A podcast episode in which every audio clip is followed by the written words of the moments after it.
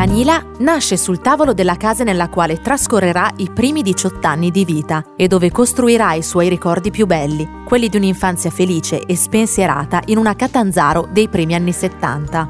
La casa della sua giovinezza contiene una biblioteca di circa 4.000 volumi, orgoglio che il suo adorato papà ha curato negli anni, amandola come fosse un'estensione di sé.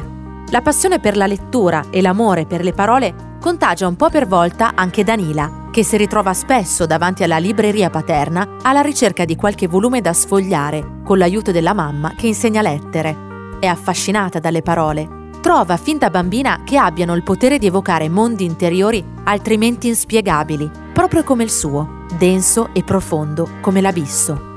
Anche a lei piacerebbe sapere scrivere come quegli autori che incastrano una frase dopo l'altra con la perfezione di una formula magica, riuscendo a passare attraverso gomitoli di sentimenti da sciogliere.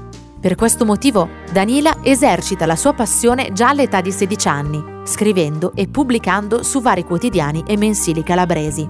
Dopo la maturità classica si trasferisce a Roma per studiare alla Sapienza letteratura italiana moderna e contemporanea, in vista del master in giornalismo indispensabile per realizzare il suo sogno di diventare una scrittrice. Danila è nel pieno dei suoi progetti per il futuro, proiettata verso la vita che ha sempre immaginato di vivere.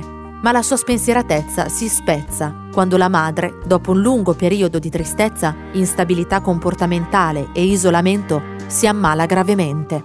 La diagnosi è depressione bipolare atipica. Un giorno ha un episodio talmente acuto da essere ricoverata per circa 10 giorni in una clinica psichiatrica.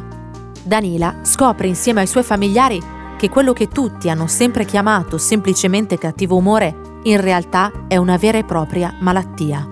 È un colpo durissimo da accettare per Danila e per tutti i componenti della sua famiglia, le cui vite vengono bruscamente travolte come carte sparpagliate su un tavolo, come quello che le ha dato i Natali.